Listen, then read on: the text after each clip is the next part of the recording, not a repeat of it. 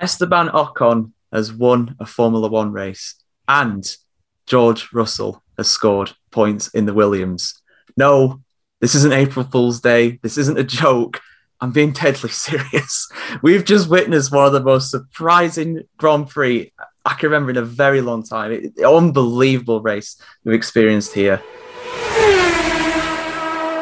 Yes, welcome back to the Grid Talk podcast, everybody. This is episode number 125, where we'll be reviewing the 2021 Hungarian Grand Prix. Hungaroring has delivered yet again an unbelievable race, first time winner, and we're going to dissect it all here for you guys.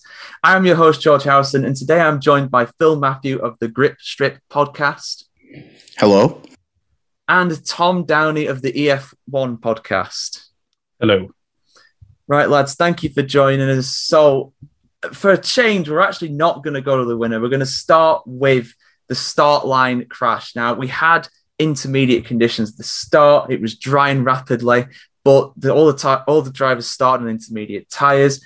And it was just a chain reaction, really, from Valtteri Bottas outbreaking himself, Tom. And I think in the end, six drivers ended up retiring because of that. Well, no, sorry, five drivers ended up retiring because of that. A quarter of the field yeah, I mean, Bottas has played the ultimate wingman here, isn't he? You know, he took out both the Red Bulls to give Hamilton the best chance. No, I'm not being serious by saying that. But yes, Bottas, oh God, where do we begin? You know, it's a typical Bottas weekend, really. Solid, sort of free practice, top in the time sheets on the Friday, quality on the Saturday, just a bit outreaching on Sunday, just, well, implodes, really. He had not a very good launch. Well, he had a terrible launch off the line understandably so, as obviously we had rain coming in when we least expected it, or you know, without much prior warning. But he just couldn't get off the line. His second phase of the launch just didn't just didn't happen. I noticed on his onboard when he launched, he was steering quite hard to the right. So I don't know if the back was stepping out on him already at that point, even though he launched in seconds. And then yeah, the McLaren goes past him, Norris goes past him. He's got the Red Bulls alongside him, who both moved past him, or well, Verstappen was ahead of him because Verstappen was closing in on Lewis. And then he just gets his breaking point completely wrong. If you look at the onboard of Bottas, as he goes past the 150 meter boards, you can see the gap between him and Lando closing quite rapidly because Lando has braked, as what in front has braked. But it's only by the time he gets about the 100 meter marker board to Bottas has actually gone, oh, heck, I better slow down. But by that point, cold tyres, slippery conditions. It's far too late. Couldn't do anything. And as we saw, he smashed into the back of that that McLaren, which then wiped out. I think that incident took out four cars on its own, three or four cars on its own yeah, a lot of drivers involved in that. I mean, the, you can really launch into turn one of the Hungaroring, but Bottas was taking that way too far. There wasn't a lot of grip around. There was a lot of rain. Those who watched the Formula Three earlier in the day will have noticed that there was a torrential downpour of rain. The, all the grip would have just gone. That track would have been very, very slippery indeed with the rain around as well. But yeah, Valtteri Bottas getting his drive his breaking point completely wrong, taking out Lando Norris, which is very sad for him. He started in sixth place. His streak of being the only guy score points in every race is now over, sadly. Um, and also caught up in that incident, Sergio Perez, Charles Leclerc, and Lance Stroll, and as well, Max Verstappen got some damage. He continued, but he had massive damage to the side of his car. The red flags came out, and you had to wait about half an hour to get the action going again with just 15 cars. But me, me and Tom were mentioning uh, before you joined the session, I think, Phil, that Lance Stroll as well hasn't covered himself in much glory from this one. Yeah, I mean it's it's Lance Stroll. You kind of figure that the when we get into the actual main part of this race and what his um of course much more heralded and well renowned teammate did today and could have possibly done today. You know, Lance Stroll, that's the same thing that happened at Baku, and a similar result happened for the Aston Martin team on the other side of the garage.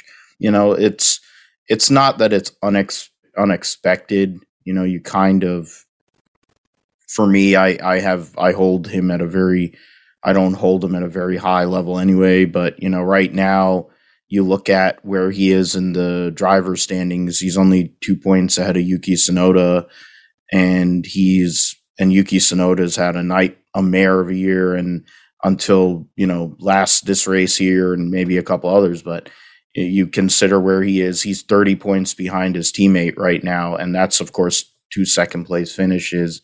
When you look at the whole entire third place battle and the drivers' championship was taken out in that wreck.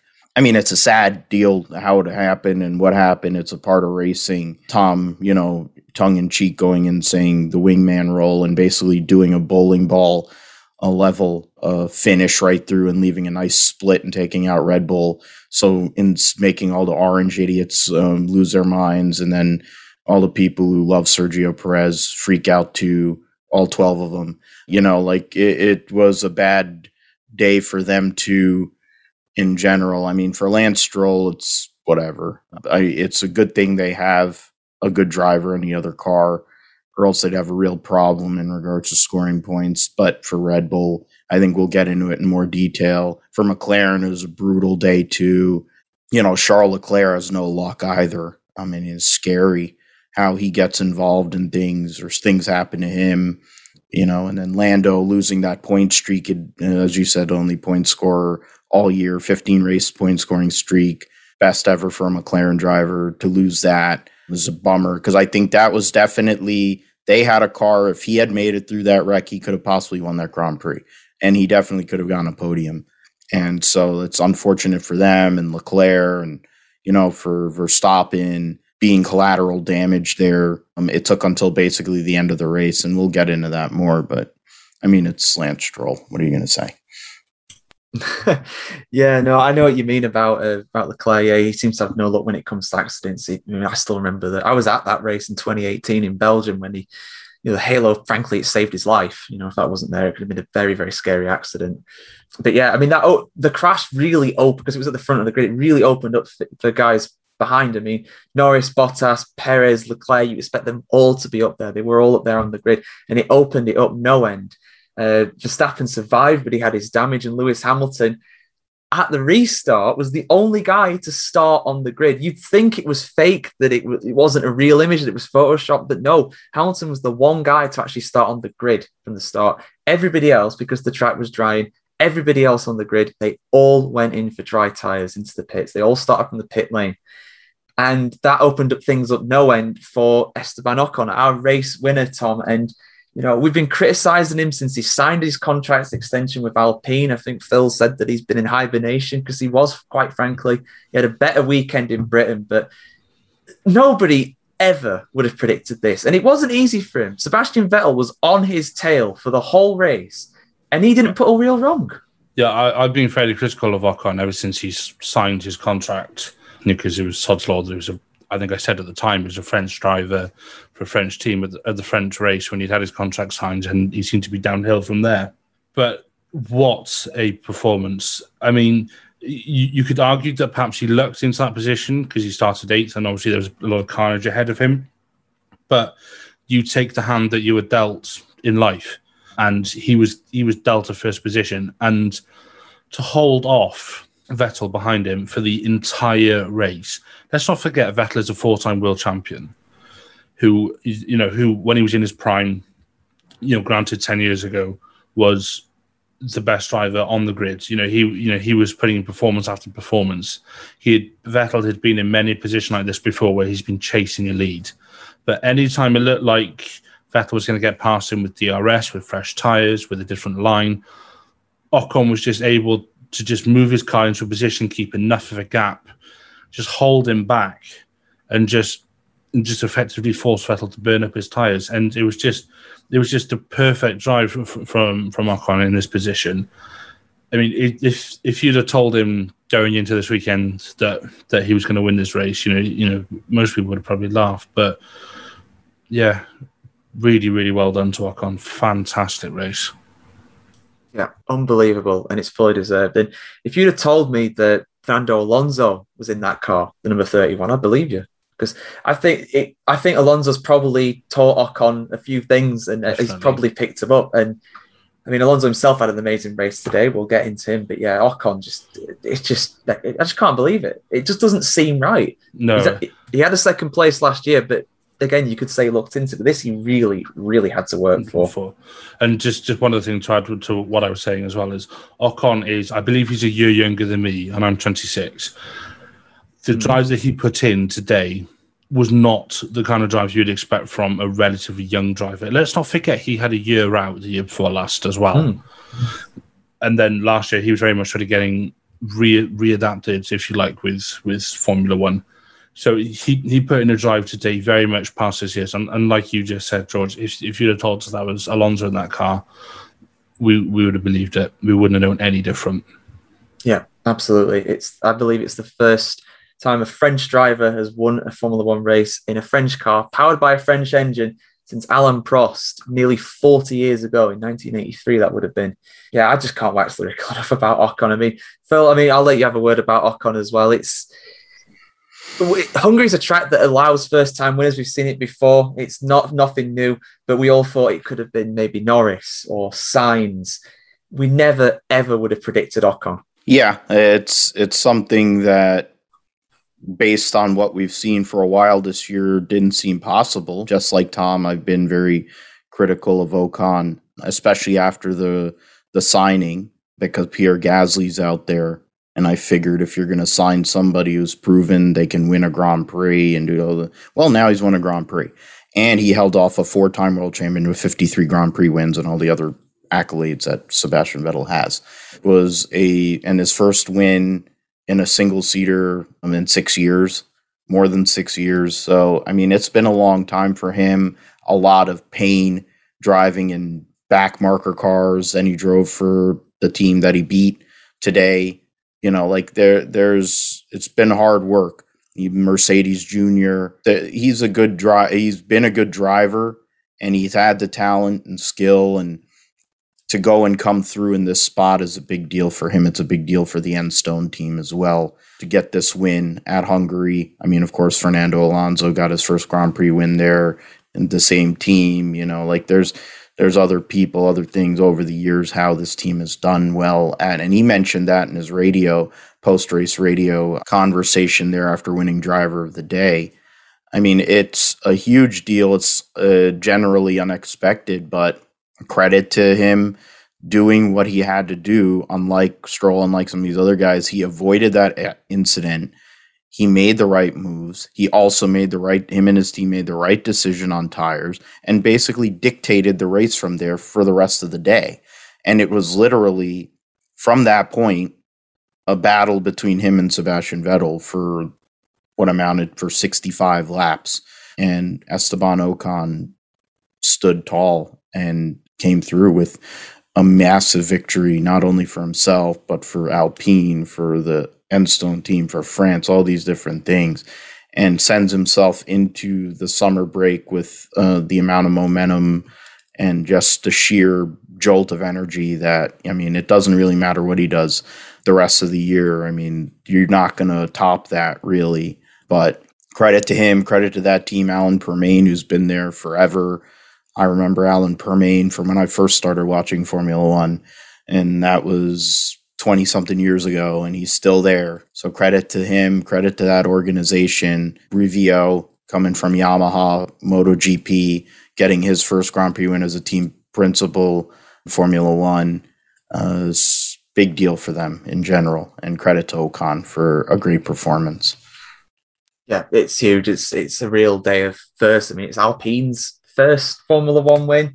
It's their first podium, I think, as well. It's Renault's first win since coming back. It's the first one for, for the Enstone team since Kimi Raikkonen in 2013, Australia, I think it was. And, and yeah, like like both of you said, you know, we we all thought, and I thought that Gasly was a shoe in to replace Ocon. I thought, right, they've got Alonso, they're going to bring, you know, Gasly in that's a really good solid partnership. Ocon, he's all right. He's nothing that he's not he's not that special, but he's proved a lot of people, including a lot of our panelists, wrong. A lot of the critics have been wrong. It, it's just it, it you know in a way it's just come out of nowhere and it's fully deserved. He was not lucky. He kept his nose clean at the start, like a lot of people didn't. He made the right call to go. He was the first guy to go in the pits. He was second in the restart. He was the first guy to go in the pits. He took that deep dive and it paid off. So my hat's off to him. Superb, absolutely superb. And let and let's not belittle what Sebastian Vettel has done either today. Tom, he's, he's matched his best result this season. He's matched Aston Martin's best result in Formula One. He's got a second place. He hounded Ocon for the win. He couldn't quite get past him, but you know it's still a very good day for Aston Martin.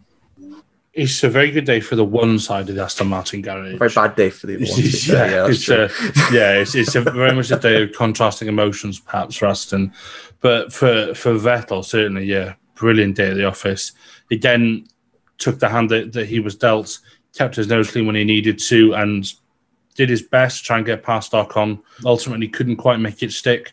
Dare I say, if we'd have been at a different track, say for example, if this would have been perhaps Austria, we'd have probably seen a different result if you think about the circuit there with you know with all those DRS zones and everything.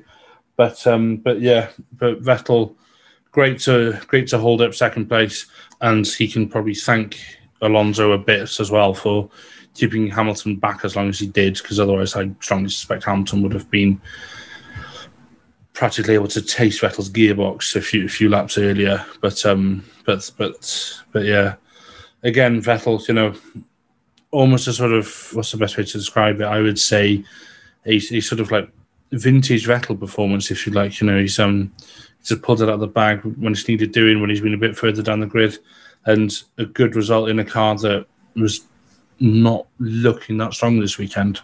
Yeah, I mean Aston Martin, they, they they looked about where they normally should be in qualifying. It was nothing too special, but yeah, great day, great great day for Vettel. His second podium for Aston Martin and all that, all of that, this has really shook up the constructors championship. It shook up the drivers championship too. But because of all that, Alpine have actually gone into fifth. They're ahead of Alpha Tauri and they're ahead of Aston Martin. Aston Martin stays sixth. They leapfrog Alpha Tauri. And Alpha Tauri are going to be massively disappointed. I mean, yeah, they did get a res- this would normally be a great result for them. But a team that we thought maybe could have been challenging for fourth this year, they're down in seventh again. But it is tight in that battle. It's just 12 points between them and Alpine in, in, in fifth. So anything can change. Anything can change there. Uh, and completing the podium, a guy who was no stranger to podiums at all, our pole sitter, Phil, Lewis Hamilton. Now, he was down at the back after his pit stop and he recovered very well. I feel he drove the wheels off of that Mercedes at time and, and only finished less than three seconds off the lead. So I think in the circumstances with everything that happened, I think he more than you know he'll more than take that. Yeah, in the grand scheme, we talked about it offline uh, before the show started, uh, Jordan. It's for where they were and what where they started this weekend to go and get you know pole 101 for Lewis to get the start that he did um, while his teammate had his kind of start, um, hold the lead and be in a position to possibly dictate the race from whatever that decision was, and to go and come from tailback to third. We'll get into Tom We'll get to talk about the guy that probably dictated the final result more than anybody else other than Ocon. Really, Lewis had pace, but it took a long time to get said pace once he, he was behind the Alpine, struggled behind the Alpine of Gasly. Then he, the undercut allowed him to get past uh, Max Verstappen and Daniel Ricciardo, which basically set his race off. And he was able to kind of make make hay from there. Alonso, that battle was everything uh, because after he passed Alonso, he was able to catch up to Sainz in very quick order. And then I think also Kimi Raikkonen being in the way because he's Kimi Raikkonen also may have played a role in that too. And that those things probably affected what could have been win number 100 for Lewis. But in turn, I think Mercedes themselves did their usual, you know, junk step and put themselves in a position that they didn't need to. But to be bringing on a positive side, they have a drivers' championship lead that two races ago they were 32 points behind Max Verstappen. Whatever you want to think about the incident at, at Silverstone, you can think, and it's whatever to me at this point because Karen Horner and all of them have been still whining about it. Max Verstappen, whatever, all his stupid idiot fans, just like Kyle Busch fans, they're LCD. So the fact of the matter is they go from 32 points back to 10 points up in the drivers championship or, or six points up in the drivers. They were 40 nearly 50 points out in the dri- uh, constructors and now they're 10 points up going to the summer break. So in that sense for as bad as mercedes has managed recent races and the car has been at times they have found pace. They've put themselves in a position to where they have an opportunity to get an eighth World Drivers' Championship for Lewis Hamilton, to get another consecutive Constructors' Championship against a Red Bull team that's kind of in a bit of bother right now, not only because of power unit situation, a lot of damage recently, Sergio Perez kind of uh, basically struggling. Um, but yeah, the positive is Lewis Hamilton got third after being tailback, gets a points drivers championship points lead, constructors lead back for Mercedes. But I'm sure they wanted more out of this deal um, after starting on pole. Yeah, and it was one two as well because Bottas was uh, alongside Hamilton at the start on the front row. Um, I'm sure they would have wanted more, but I think again in the circumstances, you know, they've got Hamilton into the lead of the drivers' championship for the first time since well, I don't even know, probably Monaco or something like that. It's been a long time. Again, they're leading the constructors as well. After Austria, it was looking like right, Red Bull are going to walk away with this. They got the fastest car. Nothing can stop Max Verstappen, but two crashes, one at Silverstone and from the incident here as well. We've got the damage; it really dented him. Uh, we'll get into Verstappen as well. He did finish the race, but nowhere near as highly as what he normally would have done. And it's six points still. It's in the drivers' championship. It's not a massive lead, but the fact that Hamilton has it now is really a statement of how things have changed. But yeah, we'll get back into the order now. So, like Phil mentioned, fourth place today was Carlos Sainz, Tom, and it was a fantastic drive by him in his Ferrari. He was he was going against Ferrari's famous bad strategy. You know, he was saying, "No, we need to stay out. yeah. We've got pace. We can do this," and he did it. He did a fantastic job, and he held off his his idol at the end for fourth place. Yeah, it was it, it was a good race from, from Sainz. You know, again, perhaps like some of the drivers ahead of him, he got a little bit lucky with you know, obviously people retiring and accidents and people falling down the pecking order and what have you. But let's not forget he was running third for a decent chunk of this race in a Ferrari, which is still inherently not a brilliant car because obviously there's still a lot of sort of tail or sort of like leftovers from the infamously bad car of last year. And and they spent I think they I think they spent all their tokens on the rear of the, of the car, sort of getting that getting that sorted. But yeah, Sainz Sainz did really well. I believe he was on one stop fewer. Yes, yeah, he was on one stop fewer than Hamilton. So he was never really going to hold up Hamilton too much at the end because Sainz was on very, very old hard tyres and Hamilton was on relatively fresh medium tyres. But I, I, I think fourth, good result for Sainz, really, good result for Sainz, good recovery good points for Ferrari, especially with Leclerc obviously getting punted by Stroll at the start. If I just look at it, yeah, fourth. Yeah, he was. Um, yeah, he finished in the end six tenths ahead of of Alonso. Yeah, it was, it was, it was a good, solid performance by Sainz. You could hear how disappointed he was as well on team radio to not finish on the podium, which I really get, and that shows the racer in him. But he should not be too disheartened by that. He should be really pleased with the performance he's put in today. Absolutely, yeah. He did a fantastic job. You know, we spoke about how drivers that have moved teams struggled at the start of the season. Carlos Sainz was the one guy who slotted into that Ferrari like he, you know, he'd been there for years, you know, and now he's level on points for Charles Leclerc. I mean, thanks to Charles Leclerc's retirement, of course, but more importantly for, for Ferrari, they're only three points behind McLaren because McLaren had an awful weekend, a non-score for McLaren this weekend. First time this season, first time that Lando Norris has not scored either this season, of course, too.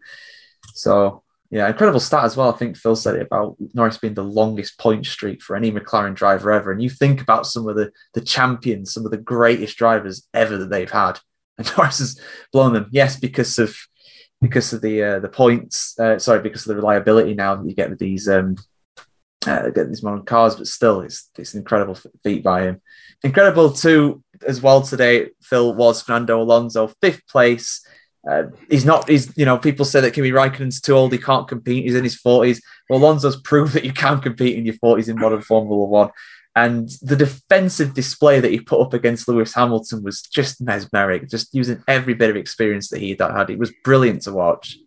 Yeah, it's the, there. There's a reason why he is well renowned all over the world in whatever he has driven it's something that would you have thought years ago when he was whining Fernando Alonso crying about the team and crying about this and calling Honda's engine a GP2 engine and all that stuff. You'd have never thought that we'd be back to seeing, you know, Fernando Alonso doing Fernando Alonso kind of things and running top five and being a consistent top five. It it's last few races here have been it took him about a couple months really to get resettled in into Formula One. But once I think it was really Monaco, or I think it was after Spain, so it was Monaco.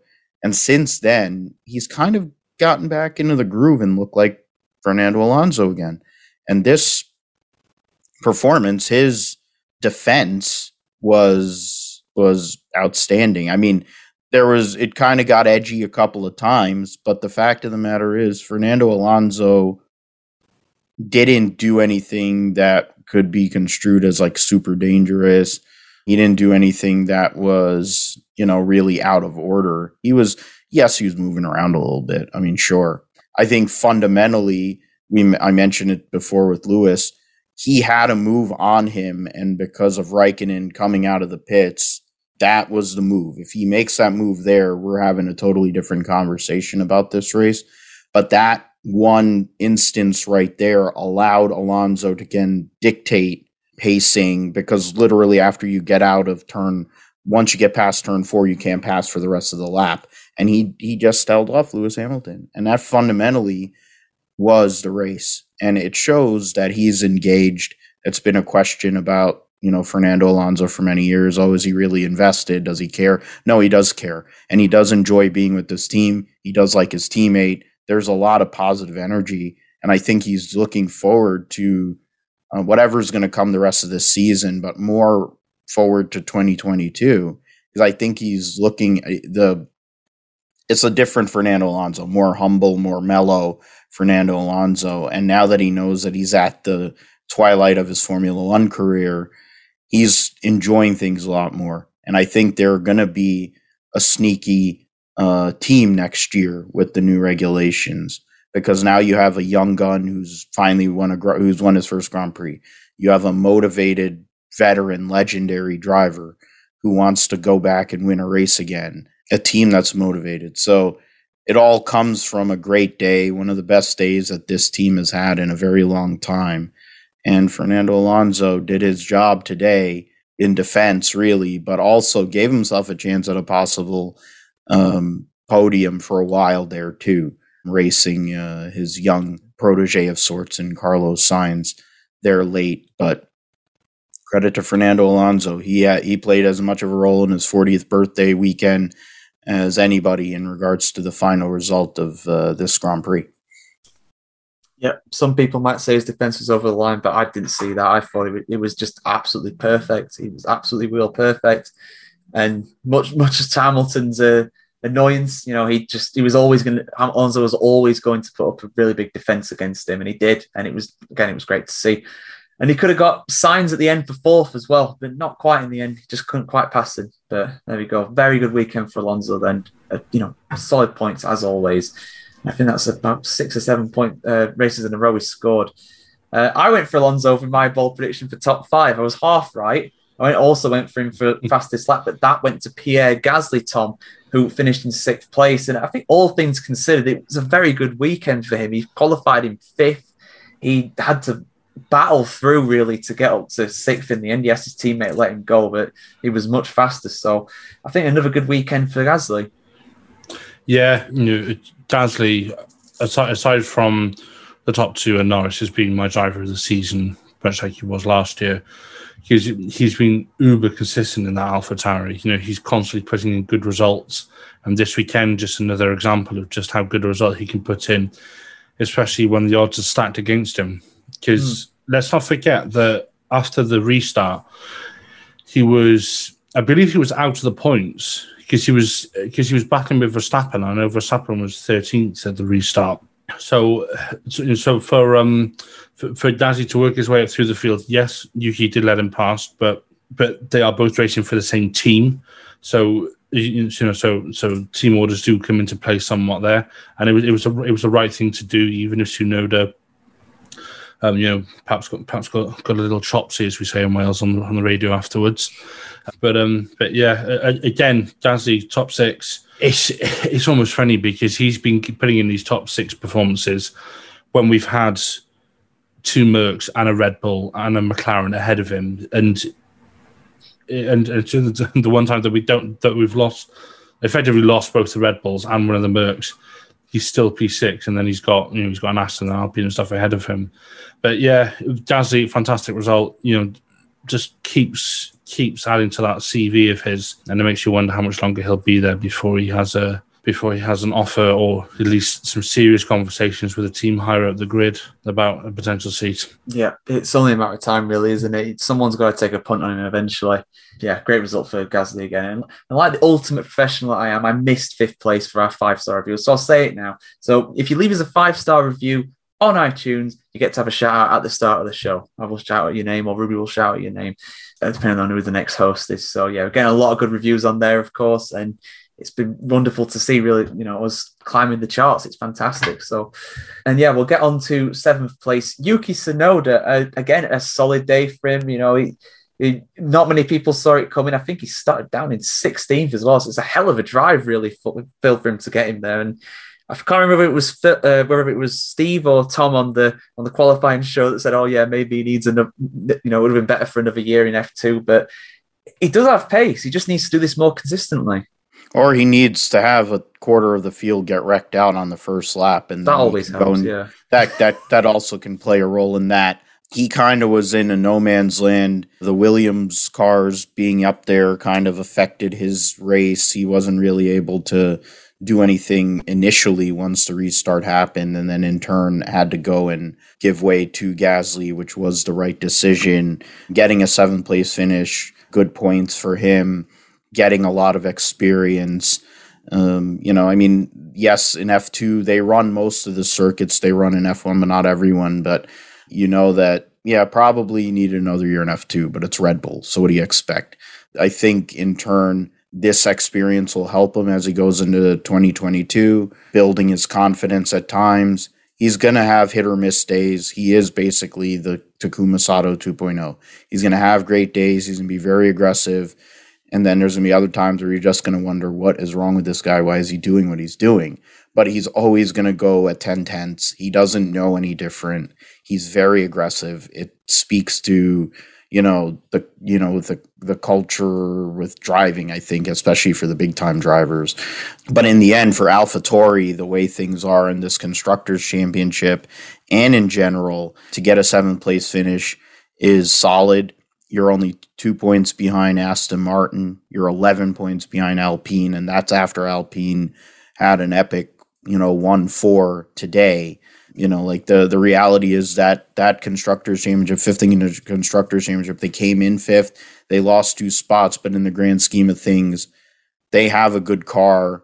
After you get past the four top four teams right now, theoretically, the Al- the AlphaTauri is the fifth best car at a lot of these circuits, and I think that'll come through um, once the summer break uh, passes and we'll get to those racetracks. I think we'll see the AlphaTauris up there, and maybe Yuki Tsunoda making progress uh, further towards the front, and maybe even giving Pierre Gasly a run for his money. Yeah, you never know. Experience will only help him, and I hope he's going to get more solid points finishes. If, if AlphaTauri can get Tsunoda to score points regularly, they should be, you know, pretty comfortable for fifth. But so far, uh, Gasly has just carried that team relatively. When you look at the points tally, it's it's a bit, it's not good reading for Tsunoda. but he is young, he is a rookie, so you have to give him time. But Red Bull aren't famed for doing that. Saying that though, AlphaTauri did have a lot better today, day today than Red Bull. Uh, so yeah, and another team that had a very, very, very good day was Williams, Tom. Oh, yes. And surprisingly, it was Nicholas Latifi that finished ahead of George Russell. Uh, eighth for Nicholas Latifi, ninth for George Russell today. They've got points. It's happened, and it's catapulted them, catapulted them up to eighth in the Constructors' Championship. This is a huge, huge weekend for them. Yes. It's finally happened at the one race where we probably said of all the races, it's not going to happen because of what the circuit is like. Oh, isn't life a funny thing? But well done, Williams. Finally, they've got a, a point, and not just a point, but Russell in ninth with two points, Latifi in eighth with four points. That is a good. I mean, you know, it might not sound it, but that is a good haul for them, given the struggles they've had over the past few years. Let's not forget their last point was scored by Kubica in 2019 at the German Grand Prix, and he, I say, only got that. I'm not taking anything away from it, but he got that tenth place because Hamilton got a a time penalty, which not was or a grid penalty, which knocked him back down to eleventh that was the last time that they scored a point, and then before that, I think it was possibly Lance Stroll at Imola, uh, not Imola, Monza in 2018. That goes to show how long this rebuilding process for Williams has been. I mean, we could argue that it has been coming for, for a little while. Obviously, with Russell having some very, very good Q3 appearances, getting very close. And also, both of the cars were out in Q1 as well. And this is the first time that Russell has been out in Q1 this year which speaks volumes in itself. But Latifi did really well. Didn't put up too much of a fight when he was running third. I mean, whoever thought we'd be saying Latifi was running third? But there we are. 2020 is a gift that keeps on giving. And I know we're in 2021, but let's be fair, it's just an extension of last year, isn't it? But yeah, Latifi, you know, he, he, he did as well as he could in that car. And then George Russell as well, obviously, the two of them both just drove really well secured the points for the team. They drove a team race, and yeah, brilliant day for them. Yeah, it's yeah, you just never would have seen it coming, especially after qualifying. Russell, like you said, first time this season that he's not been in Q two. And he was out in Q1. They lined up 18th and 17th on the grid. They finished 8th and 9th. Russell, it did look a little bit like he had a problem early on, but it wasn't. It was just because he uh, he was actually in second place behind Hamilton. He would have took over the lead of the race, but some pit lane shenanigans or something like that. He had to, you know, he had to give places back, which was sad for him. But yeah, Nicholas Latifi for a while was actually running in a podium position in a Williams. It's it's just unbelievable. I mean, Phil, this is this is massive for Williams, like we've said. I mean, this is a new era for Williams, and no under no longer under the Williams family ownership. They're under D- Dorilton Capital. You know, this this is really what they needed going into 2022.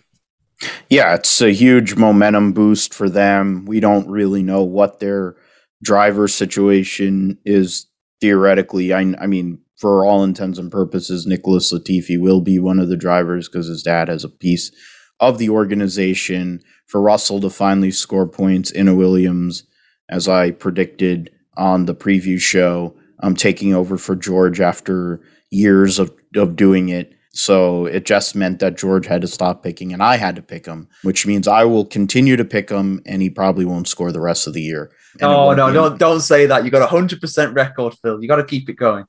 Well, well, I don't think it's going to happen at Spa. Um, but the fact of the matter is, um, George scoring.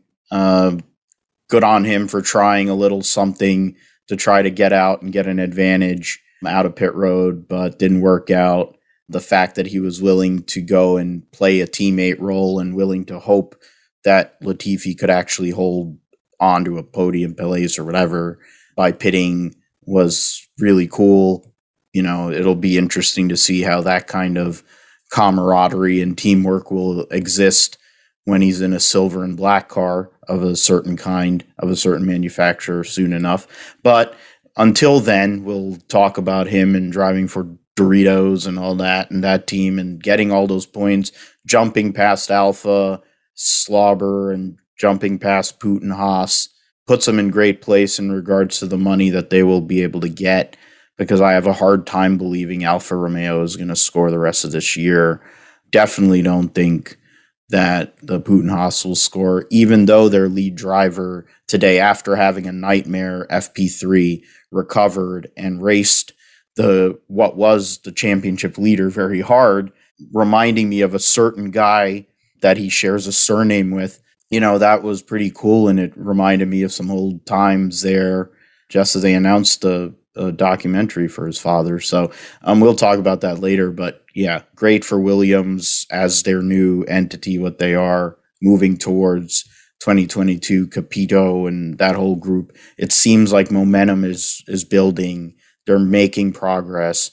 it's a good thing to see to see Williams because usually a lot of old teams that were successful back in the day they go fall by the wayside or they struggle and they basically fall off the grid or get out of racing. That's happened all over motorsport. But in Williams' case, the name exists still.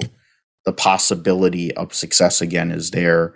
It'll be with um, a new driver lineup probably next year. But until then, hopefully George can continue building up and maybe get another result um, here as we go along later in the second half of the year.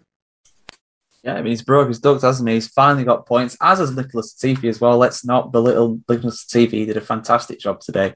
Run very well. Didn't really make any mistakes from what I saw. And yeah, I mean, you could have said maybe he should have fought a bit harder, but he can pass in Hungary, as we, we saw. We saw plenty of overtakes today. So yeah, six points for Williams. They're up to eighth in the constructors.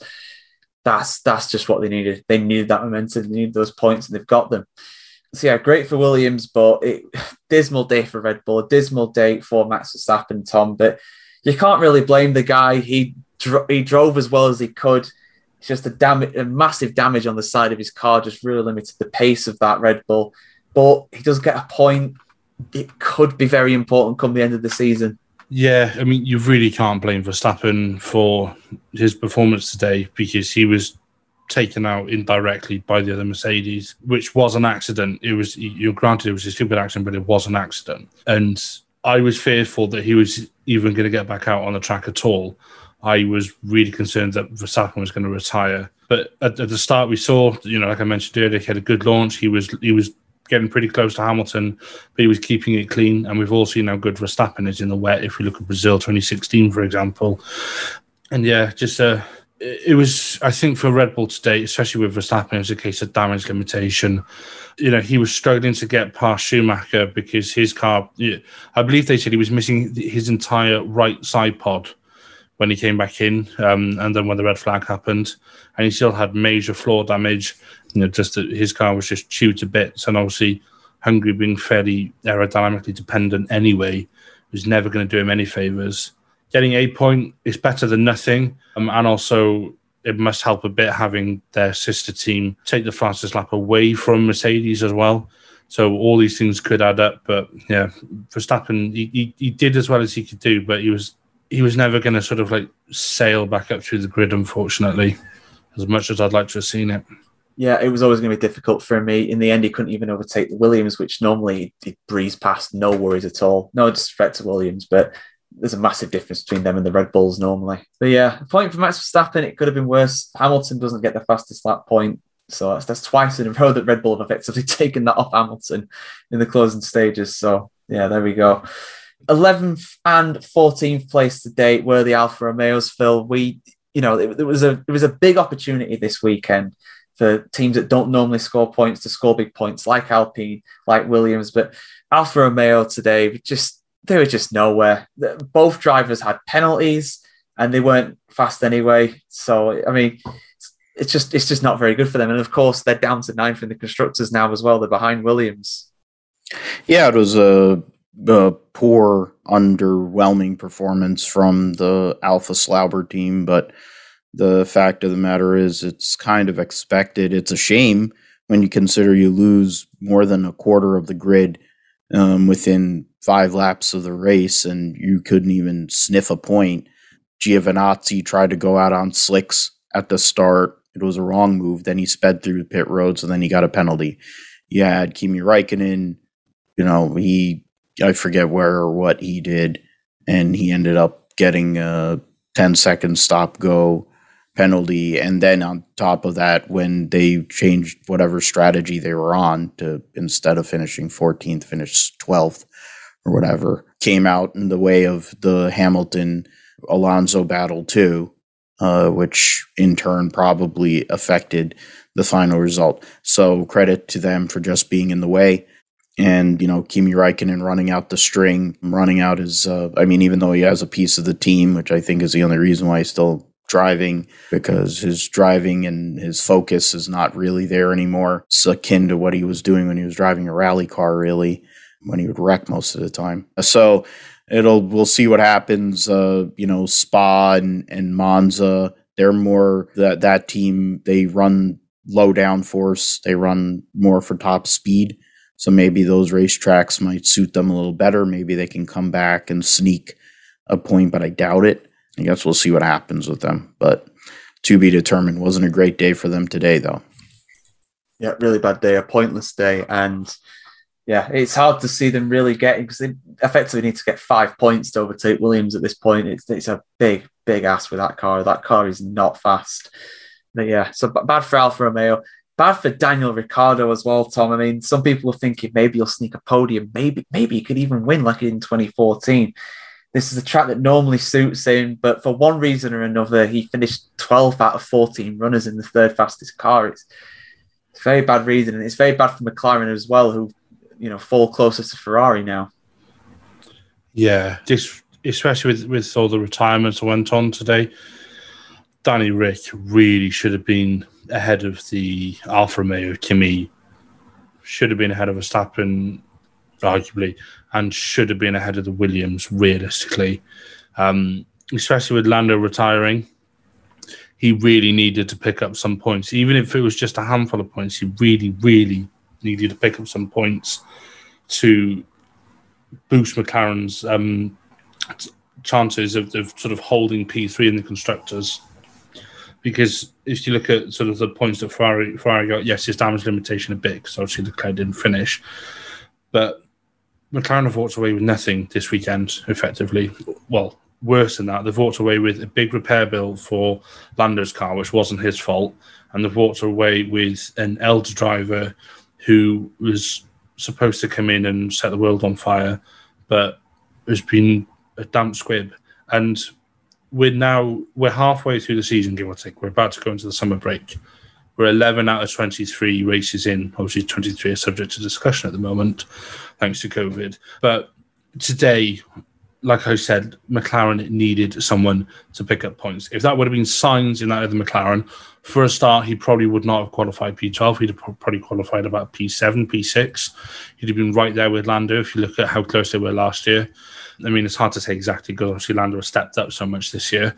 But if we, you know, from what history has told us over the past two years when those two were teammates, McLaren would have still had uh, an all right chunk of points this weekend, even if they would have lost one car. But Daniel Ricciardo, hopefully he can figure something out over the over the three week break we got coming up. You know, hopefully he can.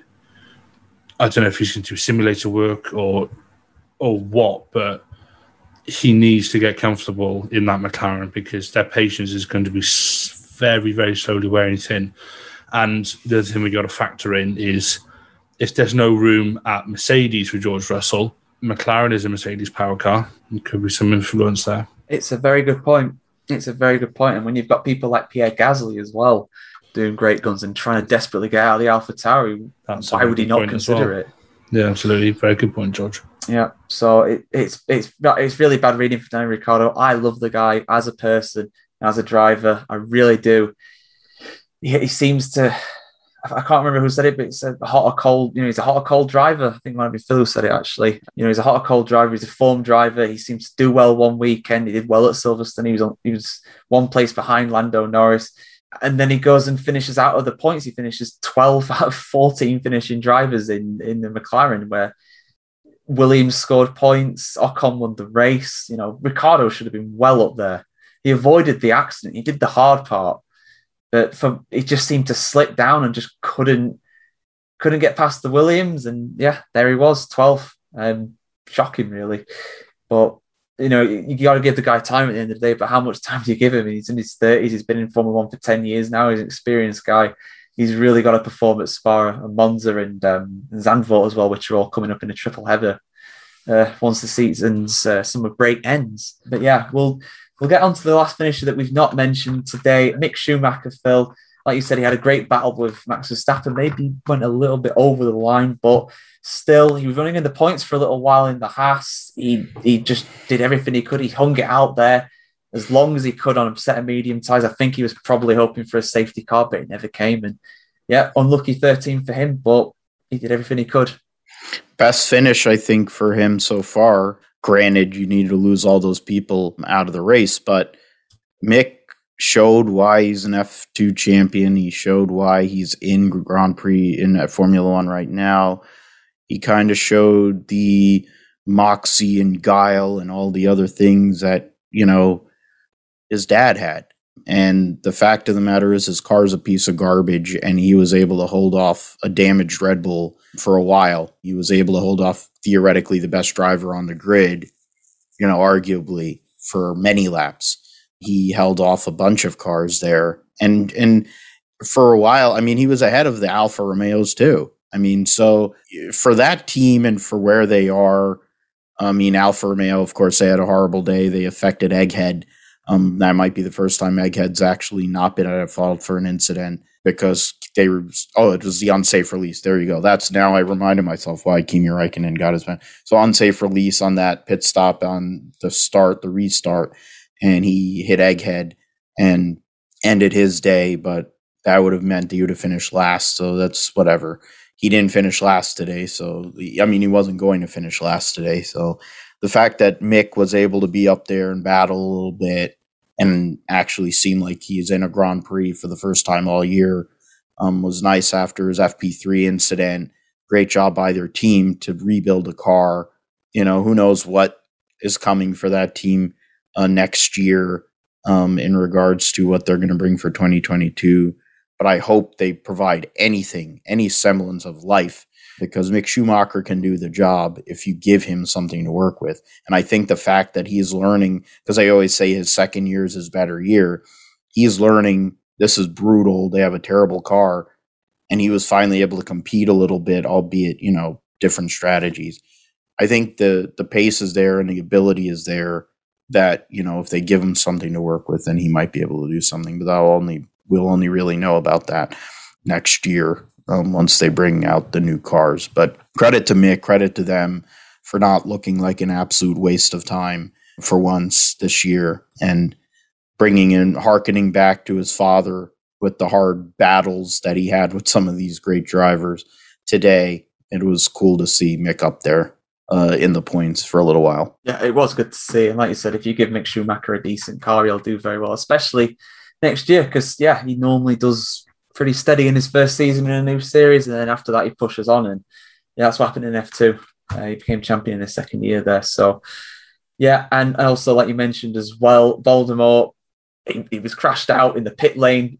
wasn't his fault somehow. You know, you could you can hate the guy all you want. That was not his fault. That was Alfa Romeo's fault, and Kimi Räikkönen just slammed into the side of him, and he broke his suspension, and he was out of the race. So yeah, he wasn't going to do much anyway, given how far Max Schumacher finished. Uh, Max Schumacher, Mick Schumacher finished in the end. but yeah, so that is the whole grid. That is the whole set of drivers. Just an un- unbelievable race, like we said. Yeah, so much to cover. One thing I don't think we've mentioned though is that Valtteri Bottas for that start line crash does have a five place grid penalty going into Spa.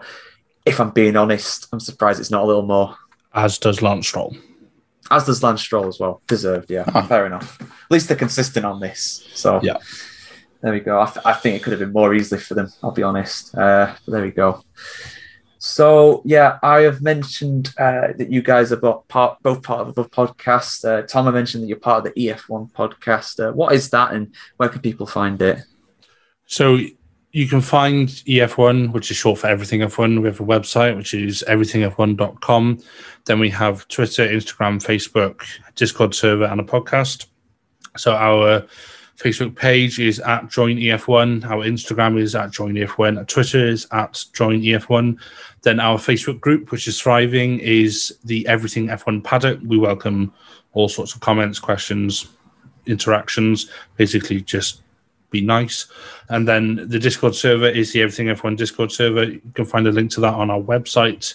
And also, our podcast is the Everything F1 podcast, which goes out every Wednesday or Thursday and actually yours truly guest hosted it last week as well. Very nice. I haven't listened to that one yet, but yeah, those guys do do a great show. They get some fantastic guests on, uh, and I've been on as well. It's it's really really good podcast to listen to. Um, Phil, I've mentioned you're part of the Grip Strip podcast, the GSP, as you like to abbreviate it to. What is that, and where can people find it?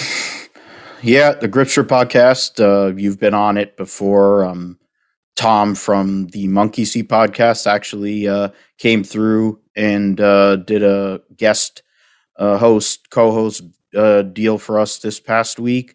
Talk about all things motorsports, uh, not only in the States here, but also around the world. Cover Formula One, IndyCar, NASCAR. As long as it goes fast, we usually talk about it here on the GSP. We can, we're on Apple Podcasts, Amazon Music, Spotify, Podbean, Pandora, iHeartRadio, Stitcher, TuneIn. We've gotten past a thousand downloads, so or it's been a while. It's been over a year. We're getting there slowly but surely. It's a process. Um, executive producer, aka me, is part of the reason why it's probably slower than it needs to be. But you know, it's a passion project, and it keeps me connected, and it's part of the reason why we've all been able to meet. You know, the the Grid Talk podcast has been a great um, way to connect with a lot of fans and a lot of people who have the same passion for motorsport. And it's a good thing. And we'll hopefully continue it as we go along, as Grid Talk grows and as Tom Show grows. And as, you know, for all of us, this is such a great thing because it brings together two things. It brings together a bunch of people who love the sport and also brings together something that we all like formula one is it doesn't matter how good bad or indifferent how stupid things may look or how goofy some of the drivers may be but we all love it and it put brings us all together. So um thanks george as always for having me on and um looking forward to the next one once we get back from uh, the summer break Oh, always welcome, Phil. And yeah, def- definitely check out the GSP. You know, Phil and Sam are Sam. Oh God, I'm getting people's names wrong. Phil Josh. and Josh. Yeah, I don't know why I said Sam. at Grip Strip Pod on Twitter as well. At Philip G Matthew for me if you want to find, and at JP Huffine for Sam Josh. Um, if you want to follow him and his um Twitch streams when he's on iRacing. Yeah, so uh, yeah, there we go. Thank you, Phil. Oh yeah, so definitely check out those guys' show. Like like Phil said, I've I've been on. It's a it's a good laugh, and they obviously cover a lot of series, not just Formula One, but anything that goes fast. Like they said, NASCAR, IndyCar, all that good stuff, and the Junior Series as well, the Formula uh, Formula One feeder series too. So yeah, I've got to mention as well. It has been this is an incredible race. Let's not get away from that, but Let's also remember that today was a pretty tragic weekend for motor racing as a whole. There was a marshal at Brands Hatch who tragically passed away uh, in an incident uh, involving, I think it was a sports car race or something like that. The car catapulted over the barrier. And unfortunately, he was in the wrong place at the wrong time and has succumbed to his injuries. So we just want to give our offer our condolences to his all his friends and family. You know, it's um, what marshals do. It's a job that a lot of people don't notice. Uh, you don't see a lot of the time, but without them, we can't go racing. They make sure that you know the track is clear and safe for everybody to race, and we can't thank them enough. Without them, like we said, there would be no racing. So they give us the sport that we love. And I also need to mention as well Jack Aitken. You may remember him making a cameo appearance for Williams. Uh, towards the end of last season. He's been racing in uh, the 24 Hours of Spa, and he was involved in a almighty shunt at, at you know chillingly at the same point that Antoine Hubert passed away at three years ago, uh, just at the top of Eau Rouge at Raidillon. Uh, he was involved in a horrible accident there. He's still in hospital. I think he's got a punctured lung. He's got a, a fracture in his back. Uh, I don't think it's too overly serious. I think he's going to make a full recovery. That's what I've heard. Just want to wish him all the best in his uh, recovery as well. I think the other guy was uh, heavily involved in that was uh, was it Davide Rigon. Yeah, that's correct. Yeah, he's in hospital as well. His injuries are not as serious. He was not. He was not as heavily involved. But yeah, I feel. I think both are going to make a full recovery before too long. So just want to wish them all the best in that as well. We never see like to see nasty accidents like that. It's yeah, like I said, chilling. It sends chills down your spine seeing stuff like that. So yeah, like I mentioned earlier on, uh, if you leave us a five star review on iTunes, you get to have a shout out at the start of the show. We, of course, go out live on YouTube now. So you get to see the show before it hits the usual platforms, you know, Spotify, Apple Music, Amazon Music, Verbal, Omny Studio, Pocket Cast. You get to see it before all those. Just search for the F1 Grid Talk on all those platforms. You'll be able to find us, follow us, subscribe to us, like us, all, all that good stuff. And you can go check out our back catalogue as well. Over 100 episodes for you to enjoy now, including Ayrton Senna, the Tiregate one, special on the 1994 Benetton conspiracy, and of course, our usual previews qualifying reports, and our race reviews too. Uh, and I want to thank my panelists as well for joining me. Thank you very much for joining us, Tom and Phil. Thank you. Pleasure. Thank you. And yet we'll be back in, I think it's four weeks' time to preview the Belgian Grand Prix. We've got a nice break now. Can all relax, collect ourselves, calm ourselves down after that amazing race that we've just witnessed. Yeah, we'll see you for that one. Goodbye.